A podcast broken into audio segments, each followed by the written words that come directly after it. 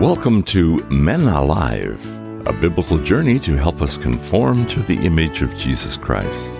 I'm your host, Paul Estabrooks. Our teacher is my longtime friend, Dr. Jim Cunningham, consultant in adult education, director of Go Teach Global, and author of the book Men Alive. Pablo, many countries know how to wage war. In today's program, we're going to discuss how to wage peace, the third in a series from Galatians 5:22. The apostle Paul says the Holy Spirit produces this kind of fruit in our lives: love, joy, peace, patience, kindness, goodness, faithfulness, gentleness, and self-control. One of these is peace.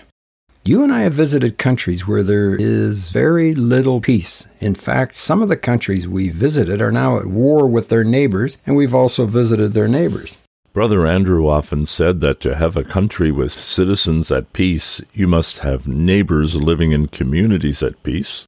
That requires families living in peace, which comes from the individuals being at peace. I remember a conversation with Brother Andrew about his book Light Force, written in 2004. Eventually, I expanded his three points into a three part workshop at a theological conference in East Africa. I titled it Peace and Reconciliation for Community Transformation. Our mandate is to equip and empower individuals to achieve peace and reconciliation for community transformation. Another way we could say it is how do we wage peace? Session 1 is titled A Heart at Peace, taken from Proverbs 14:30 that says a peaceful heart leads to a healthy body Jealousy is like cancer in the bones. This is our earnest desire as Christians to have a heart at peace, free from guilt, free from anger, and free to forgive, while practicing biblical disciplines that evidence our love for one another, based on our personal reconciliation to our Lord Jesus Christ. During our first session in East Africa, we studied some of the internal and external tactics used by your adversary to try and keep us from having a heart at peace. One of the biggest factors is fear. Fear comes from focusing on our circumstances rather than Christ. A second cause of no peace is a lack of forgiveness. Here's a paradox. People who refuse to forgive are in danger of becoming like the one they hate. Quick story for you. A person condemned their alcoholic father for his addiction, but years later, that person was obese one day they looked in the mirror and said, I am an addict, just like the person I condemned. God revealed they had an out of control addiction to food called excess eating. After examining biblical texts, they forgave their alcoholic father for his actions, even though he had passed away. A heart at peace removes fear and motivates us to forgive. Jim, back in 2016, I read a book titled Not Forgotten The True Story of My Imprisonment in North Korea, written by Pastor Kenneth Bae. He spent two years in a prison camp for supposedly being a spy. He concludes During my captivity, I also learned I must give up my rights if I really trust God. My life must be about His will and plan, not mine. He is sovereign God, and his plan is always better than mine. I learned to stand at his feet during the time of trial and hardship. I learned that Jesus is worth living for. He is even worth going to prison for. I would not have learned that otherwise. I finally realized what it means to rejoice in suffering, especially suffering for the sake of his name. Pastor Bae's a great example of a heart at peace. No anger, no bitterness, no hatred, and no vengeance. Just trusting God to work His will in our life like He did in so many others, like Joseph in the Old Testament and the Apostle Paul in the New Testament. I believe this is the kind of inner peace that Jesus had in the Garden of Gethsemane when he knelt and prayed, Father, if it is possible, let this coming trial be changed. Then he added, Nevertheless, not my will, but your will be done. A heart at peace is filled with the Holy Spirit and obedient to the sovereign will of God as revealed in His written word. Any person listening who is obeying God's word has a peace that passes all understanding. If you are not reading, studying, and obeying God's Word, you will have no peace, regardless of how much you buy, spend, eat, or drink. There will only be peace within when you are filled with the Holy Spirit and surrender to His will.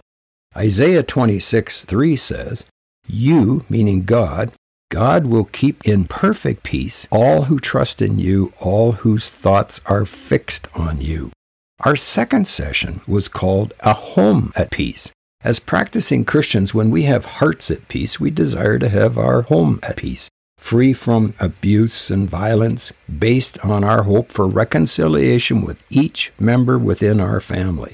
Demonic forces are coming against the family today and against God and His creation of the family unit. These forces cause conflict within many Christian families and can be used by our enemy to challenge the fruit of peace in our hearts. Conflict and division often destroy peace within families.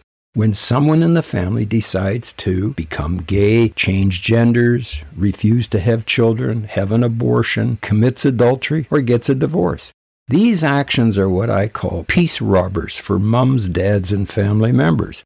Peace in the home comes when each person is in accordance with the guidelines for life established by God in the Bible. Because of brokenness and sin, some family members may not be living by God's guidelines, but we must continue to live at peace with them. This provides a segue to our third session, a community at peace.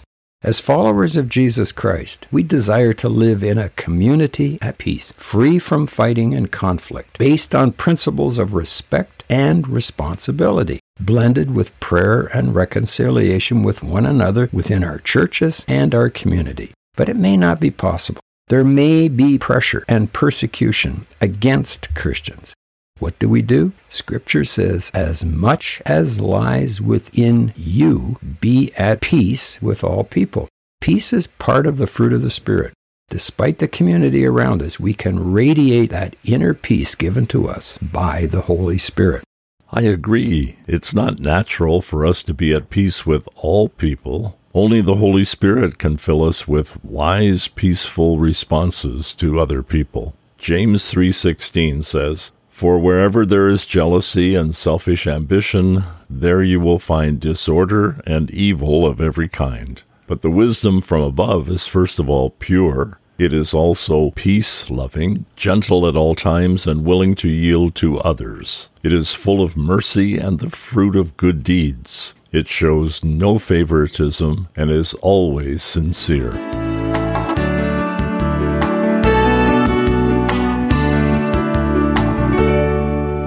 You are listening to Men Alive with Dr. Jim Cunningham from Go Teach Global. Visit our website at goteachglobal.com. That's goteachglobal.com for more information, programs, and reference materials. Pablo, this passage of scripture from James 3:16 is powerful. Wisdom from God brings peace. The world is begging for peace. At the time we are recording this broadcast, there are over a dozen areas of the world with armed conflicts ruining the peace in many communities. The Apostle James went on to say that human wisdom or fleshly wisdom is the opposite of the peace loving wisdom of God. James said, If you're wise and understand God's ways, prove it by living an honorable life, doing good works, with the humility that comes from wisdom. But if you are bitterly jealous and there is selfish ambition in your heart, don't cover up the truth with boasting and lying, for jealousy and selfishness are not God's kind of wisdom. Such things are earthly, unspiritual, and demonic. For wherever there is jealousy and selfish ambition, there you will find disorder and evil of every kind. My turn to tell a story. One of the most dramatic examples of waging peace happened at the end of the Standing Strong Through the Storm seminar that you and I, Jim, taught to church leaders on an island in Southeast Asia. Conflict had raged there for many months prior to our arrival. Thousands were killed, displaced, or fled the island.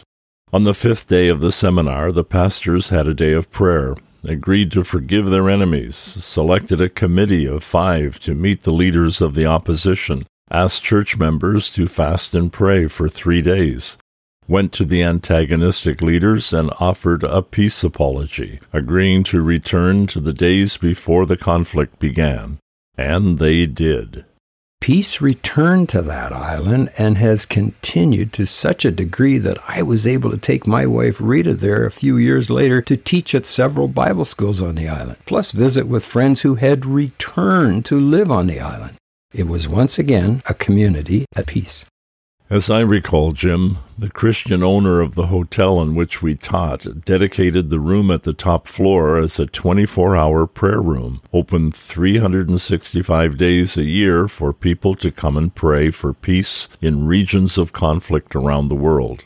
That's right. We visited the prayer room and found flags that represented countries around the world. They seriously prayed for peace for each of those countries. Their prayers included their own political leaders. One banner quoted Psalm 122, verse 6 Pray for the peace of Jerusalem. May all who love this city prosper. The name Jerusalem is a combination of two names united by God. Yireh, the abiding place, the name given by Abraham to the place where he planned to sacrifice his son, and Shalom, place of peace, making the city of God the city of Shalom, the abiding place of peace. Yerushalem. When one has peace in their heart, there is a readiness to pray for peace in our home country and other countries. Jim, let's review for a moment. The third fruit of the Spirit is peace. You've made three points taken from Brother Andrew, who said we must first have peace in our hearts to have peace in our homes, from which we seek to establish peace in our communities. Is that a correct summary? You got it, Pablo. I did a quick check of a variety of translations of the Bible and found the word peace mentioned up to 397 times in one translation. Once we are transformed by the indwelling Holy Spirit, we begin to produce the fruit of the Spirit and become citizens at peace, who in turn live in peace. Those who practice anger and hatred and war are not being filled with the Holy Spirit.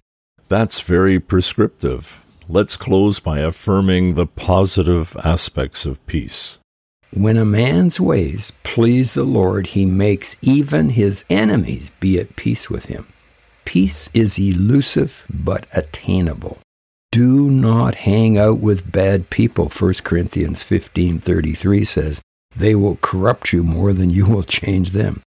Let me be direct with men who are ignoring God's grace and love and forgiveness, thinking, I'm at peace with my actions, even if they are contrary to God's word.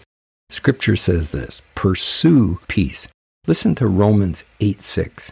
Letting your sinful nature control your mind leads to death, but letting the Spirit control your mind leads to life and peace.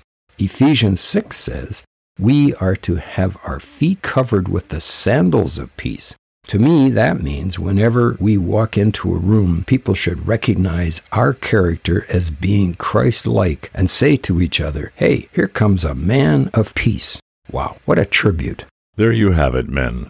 The third fruit of the Spirit peace. In our upside down, backwards world, may we be men of peace and exhibit that peace through our words and our actions to be known as men and families and churches and communities that live in peace. Be sure to check out more information on our website, goteachglobal.com, and send your reactions or comments to Dr. Jim at the email address menaliveuntogod at gmail.com. Until next time, I'm Paul Estabrooks on behalf of Dr. Jim Cunningham, encouraging you to be a man of peace, becoming more and more like our Savior, Jesus Christ.